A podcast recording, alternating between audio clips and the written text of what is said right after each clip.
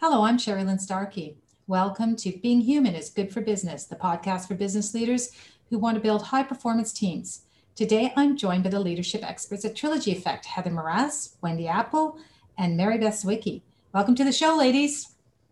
Hello. Thank you. So, we launched this podcast to help people who manage people discover who they are as a leader and as a human being, and how they can unleash the full potential of themselves and their teams. This is something that the team at Trilogy Effect have a lot of experience in. Among their clients are many household names such as Johnson & Johnson, GlaxoSmithKline, Procter & Gamble, and many other Fortune 500 companies.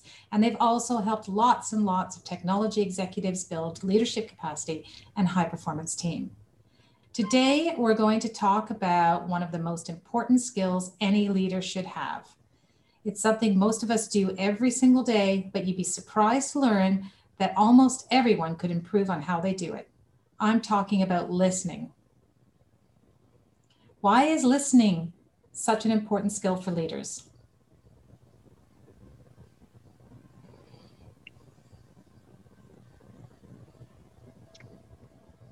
Yeah, it's a good question. And I think one of the reasons it's so important is because we so take it for granted it's something and the other good news is that we're all fully equipped for it but that doesn't mean we're we're maximizing the potential there. So leaders aren't even aware that it's a skill that they can develop and improve upon because they've been doing it their whole lives right? Well yeah it goes beyond leaders like humans. Yes. Have we've all been doing it our whole lives. Those of us who are luckily lucky enough to have our our hearing, but that doesn't mean we're listening. And I think the distinction is missed. And I think what's important about listening isn't knowing how to do it, it's practicing it at a level that opens up possibility and connection and innovation. That's the part that I think gets underappreciated and probably isn't well understood. Yeah, for me, one of the things that Heather, you've said in the past that so resonated for me is that listening is the most underutilized form of communication. It's at least as important as speaking, and probably more so. As human beings, as beyond just as leaders, we want to be seen, heard, and understood. And listening is a huge contributor to that happening. Yeah. Any reflection? I often I think there often leaders are afraid to listen and really hear. There's the listening and there's the hearing, right? My ears are open, but am I actually taking in what people are saying? And I think there is this fear that if we listen and really hear what people are saying, we're going to have to do something about it. Mm-hmm. And so there's, especially if a leader has already made a decision about a direction. Getting additional input or hearing what people have to say that might want to modify that decision change the course in some way. Uh, i think this, this is just one one example one context for listening but i think our desire to really hear what people are saying is kind of shut down because they're already moving forward in their direction the point of Heather was making is that shuts down possibility.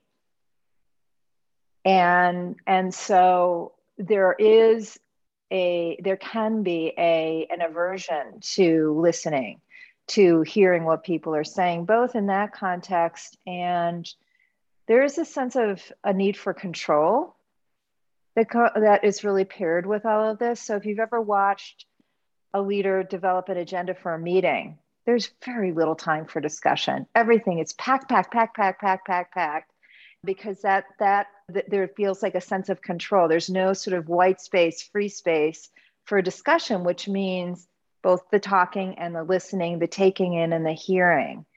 And I think it's one of the reasons that people um, hate meetings, frankly. Mm-hmm. Yeah. And there, are you there's no room this... for cre- it limits room for co-creation there's no creativity so everything comes to the meeting pre-digested pre prescribed and then it's all about just can I get this through? Can I get this mm-hmm. through? Can I get this decision passed? So that we can keep moving all the while, not paying to attention that we might be on autopilot in several different directions and heading for a crash. So that was going to be my question, Wendy. Is it a, like a, a conscious decision that I am definitely plowing ahead here? I'm not going to take time to listen, or do you think it's just the habit of a lifetime? Probably both. And I think that there's a fear of having white space in that agenda. Like, what, what if something happens? I don't know how to deal with sort of the unknown. The agenda with five minutes, 10 minutes, 15 minutes for each section provides a level of structure and certainty. And can we live with the white space? Can we work with the white space for the unknown to emerge? And there's a fear around that for a lot of people. Fear of the unknown. Fear of the unknown. What's going to happen? What's going to come out of this meeting? What's going to get said? Whatever. And I've got an agenda. I need to plow through. We just got to ch- tick all these boxes, get it done, move forward. And sometimes that is indeed the case. It's not an either or. There are times and there are portions of meetings where it really is about just getting stuff out the door, uh, pushing it through the deliverables and milestones. And just the way human beings are wired, we really are comfortable in that mode. It takes a lot more pause, intentionality, grounding, and just honestly, just being a bit more mindful and and a little more relaxed to open up space for the creativity and innovation and some st- more strategic thinking. Really, the more strategic thinking is when you sit back and pause and take a longer view and get out of panic delivery mode. I'm not saying all delivery mode is panic, but it starts ratcheting up to that pace pretty quickly, and we don't even notice we're there because it's so ingrained in our habitual way of operating. And it's one of the greatest gifts you can give someone is your mm-hmm. presence and your listening people want to contribute and make a difference. And if you're not willing to hear what they have to say and there's no time um, and space given to that, people just kind of put their head down and they do the minimal and just, okay, it's about tick the boxes. I just have to fulfill on commitments. But I don't really feel like I'm able to contribute what I have to offer here. Meetings are um, often overloaded with agenda items that could be done via email and reading. It's about delivering content. Mm-hmm. And people get discouraged about that. Mm-hmm. What what is the purpose of bringing people together? It's for conversation. It's to share ideas and often that space isn't allowed and so people don't really feel like they can contribute most of those meetings the content is going kind of one way so there's so much to say about that but listening is a key component in all of this and to provide the opportunity for the leaders to listen so that they can actually know what's going on as well and we catch ourselves in this all the time. We will design an agenda, and there's so much that we want to cover within a two hour or four hour chunk of time. And we'll have to be very deliberate about allowing time for conversation, for engagement, because that is really where the magic happens. Right. And so, all this to say, we don't have it perfectly handled ourselves. It is a constant practice engaging with listening we do we do this work with ourselves and with our clients around our understanding our own listening filters. What's our automatic way of listening? And then how can we catch ourselves and pause and do what we call generous listening which means that ability to set aside those those filters that we now recognize that we have so we can really be present to what's being said. So for instance I could be sitting there listening, going, I already know what you're going to say. Can you just get to the point? Or I'm ready to fill in your fill in the blanks for you. Or I could be listening to in a meeting to look good. I'm just going to hear what they have to say and then throw out my own point of view without building on what they have to say, right? it's like well i want to look good now too i want to show up and show myself as as smart wise capable competent whatever it is. So there's all these different ways that we listen in order to speak. That makes sense. And mm-hmm. so the generous listening is i'm really going to be here and hear what you're saying and and set aside what it is i'm going to say next. Yeah and stay curious mm-hmm. and open to what wants to happen here instead of my agenda to wendy's point earlier about meetings where driving driving driving to get things done. When you're listening generously it can feel like it's going to take more time right? It can feel like it's slowing things down and in a lot of ways it is. It does take more time. What it can do though is actually help to make things move more smoothly move more quickly. I know that when i'm listening from you know place of automatic i already know i know what my business partner is going to request of me i'm off getting started on something and i haven't fully listened i'll often have made a mistake. I'll have assumed something that isn't what was intended at all. I'll be three days into a project and find out that oh wait a minute this isn't exactly what we wanted here. So i will have at the front of the line assumed that i have saved some time because i already know and it's really cost me time on the back end of something. So the pausing, the slowing down, again, it can it can it can feel like really, especially for those of us who want to drive toward goals and achievements, it can feel like, oh God, really? We're going to put the brakes on and it will actually save you some time in the end. Yeah. And do you find that help the, the work that you're doing recently, now that your clients and, and leaders generally are often working with a working from home workforce or team mm-hmm. how you know is the allowing time for listening different when we're not all together in the same room when we're staring at the brady bunch type screen at our, on our consoles i guess i have to check in on my own experience of the virtual way of working versus being in person and the impact what what listening, if it's affected listening in one way or the other.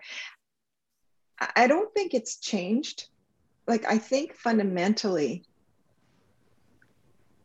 practicing listening is, as Mary Beth said, it's an ongoing, never ending thing to focus on. There's not a destination here.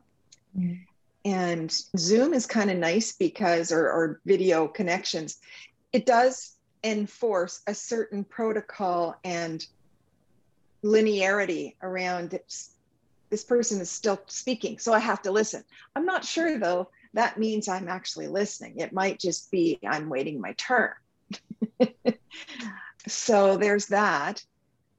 What the video connections don't allow for and conference calls audio conference calls is the we like to call it the field phenomenon that happens when you get human bodies together in a space. And there's just something magic that can happen interactively in the moment that allows for communication to arise beyond the spoken and listened word. There's an experience that gets added that is really quite hard to pin down and put words around. And it does show up also in Zoom and and in video calls too it's just not as easy for it to manifest there as it is in person. But practically speaking it's gotten so much better. But that is as much a function of listening as it is co-location actually. It really comes back to eh, what am i listening to? Is it all the stuff going on inside of me or is it out here what's emerging? Can you give me an example of a client that you worked with on listening that was able to achieve a solid business outcome? All I can say is when every time we come out the back end of a meeting or a series of meetings with a client, and they do refer constantly back to the generous listening as it's something that made a, a big difference for them. And they talk about it um, amongst themselves and they start using the phrase generous listening so we know that it's it has a lot of stickiness and it becomes part mm-hmm. of their culture and part of what they practice with each other and with themselves and catching themselves when they're not listening listening generously. Yeah. Yeah. And and there is some there are clients who will speak to actually we've had a couple on our podcast. They speak to the impact this practice has on innovation and creativity in their work one of our clients has pulled us in numerous times as he's taken on new teams and has one of the things that of any organization that is critical to their future is having an innovation pipeline and one of the first things he brings in to the teams around innovation is listening mm-hmm. upping the ante on where we listen from because especially in today's fast-paced world we're busy producing output to sell. And we get so caught up in the production of what we already know how to do and it is critical that we don't employ a different toolkit in our innovation work. And it does require a little different toolkit than just the continued d- production mindset. It requires a way of listening and trust and honestly some self-reflection it feels like we have to slow down so that we can go fast again. So we have to get past some internal barriers to this doesn't feel like real work mm. so that we can get to the real work mm. of inventing what hasn't been thought of yet. And the, the generous listening also applies to ourselves in terms of what we're listening to that's going on inside ourselves are we actually listening to what the voices that are inside of us? Or even listening to when our bodies are saying, I need a rest. Because we get a lot of body signals that we often ignore in an effort to push forward and push ourselves forward. So, so the generous listening really it's not just for out to other people it's to to what's going on inside of us and what's needed inside of us. One example that I had been thinking of earlier, a woman we were working with, and very early on in the engagement, in the first or second call, maybe, she let us know that her team, the people on her team, these were not the horses for her course. They were not the right people. She clearly mm-hmm. had some judging and assessing going on with her people, a bit of I already know who this person is and what they can and can't provide. And so we did work with her using listening and using some other tools as well, but really to it allowed her to just see who she really was at work with versus who she had been judging she was at work with. Because it truly people endlessly surprise me even though I've been in this, you know, business and been fascinated by people since I was, you know, a child, right? I am always so humbled by who I am at work with and in life with. And so the practicing with generous listening with others and really hearing them, it turned out she had a very high functioning team and they they got some really wonderful results together and she loves them they love her it was it was a quite a shift and a quick one for her. This didn't mm-hmm. take mm-hmm. months and months and years. It was it was a very quick shift in how she listened to them and how they showed up for her. So I think that this is to go back to practice. This is the kind of tool we practice every day. And honestly, practicing at home with this tool with the people that we are really in life with for decades, it's it can be really revealing because I know I know the people in my life, right? Except do I really? Mm. So it's a fundamental core tool that, as Wendy said, it's kind of like hard to tease out maybe exactly what the direct results are from working with it. Well, I think it's yeah. what you've just said is so topical and on point right now because everyone is talking about people quitting. I think like almost 50% of people are seriously considering a job change as, as they come back to work. And I feel that leaders can maybe stem that flow by employing some of what we talked about today. It creates more of an engaged workforce. Someone that we've all worked with, his belief was that people come to work to contribute and make a difference. Mm. And if we don't allow them to make a difference and feel like they're making a contribution because we're treating them like children, right? That we start infantilizing our workforce. It's like, I'm the parent, you're the child And people are tired, they don't want it anymore. They don't mm-hmm. want it anymore. They want to come to work, they want to make a difference, they want to be engaged. And one way to do that is to treat them like adults and listen to what they have to say and hold them accountable when they're not stepping up and doing what they're expected to do. And and so I think listening is a huge part of that. We this goes back to something Mary Beth was saying. We we think we know people. And we don't give people a chance to grow and change. And we put them in a box and we hold them in a particular space and time. And no matter what they say, no matter how they show up, no matter what they do, we're still listening through a filter that says, I already know who you are. I already know what you're capable of. I already know what you're going to do and how you're going to behave. And I'm not giving you the opportunity to grow and evolve into the person that you can become. So we freeze back people. in your box. Mm-hmm. Yeah. yeah. And I, I, I certainly know I'm guilty of it. I've been at the affect of it. It's like, you're not, hello, you're not seeing me. You don't see who's here in front of you anymore. You've stopped listening. Yeah, well, I remember one of our earliest teachers had a phrase in a question, which is always a great way to phrase something because it opens up space, right? And and she would say, "What if listening is what grants speaking?"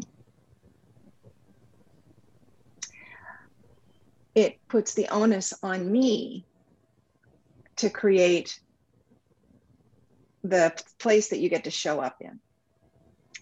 So if I'm not feeling like the full potential is manifesting here, where am I listening from? Who do I think this person is? What's the story I'm telling myself about them and about me?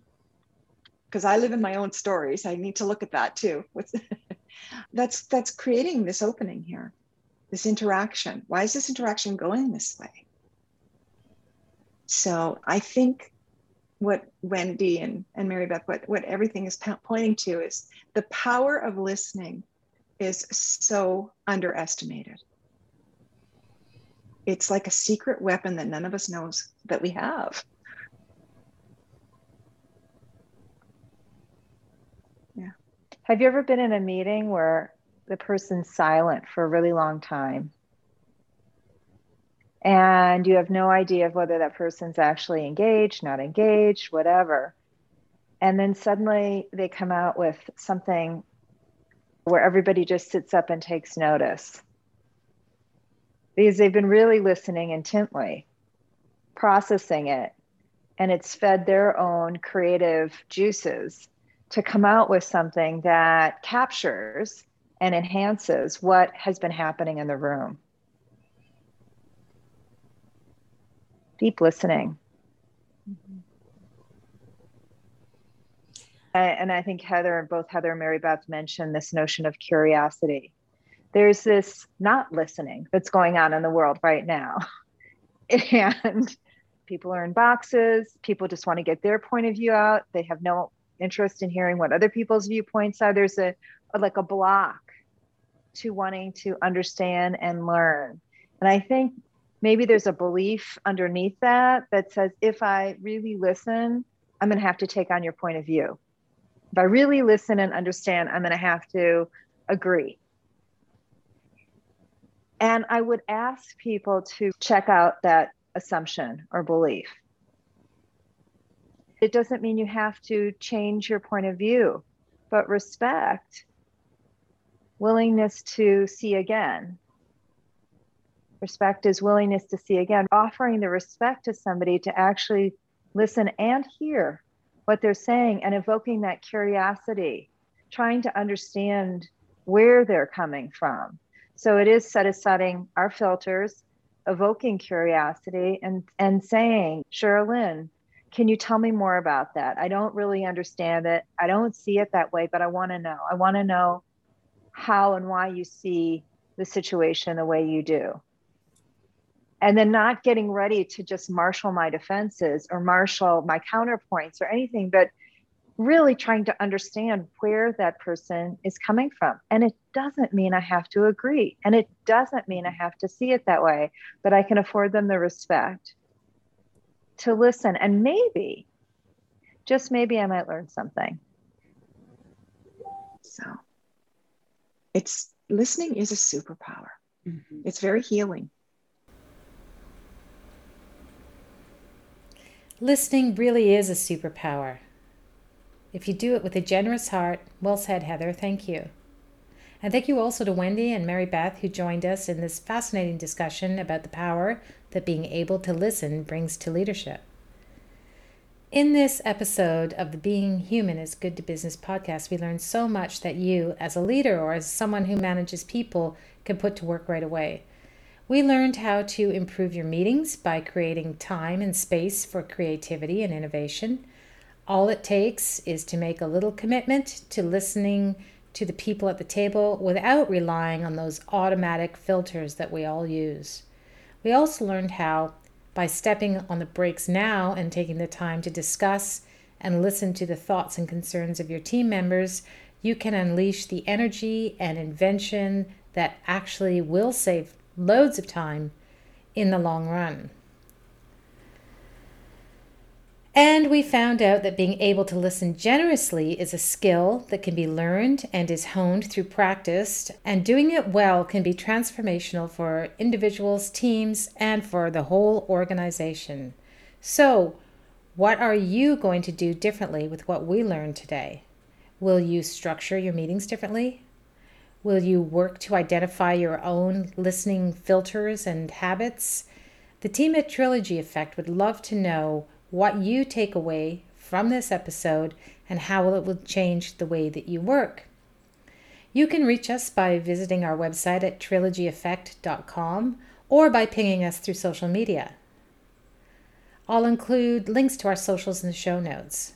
We'll also include links to helpful information and resources to help you be your best as a leader, including our new free leadership guidebook. Please make sure you never miss an episode by subscribing to this podcast. Please leave a rating or a review. That really does make a difference and makes our podcast a lot easier to find.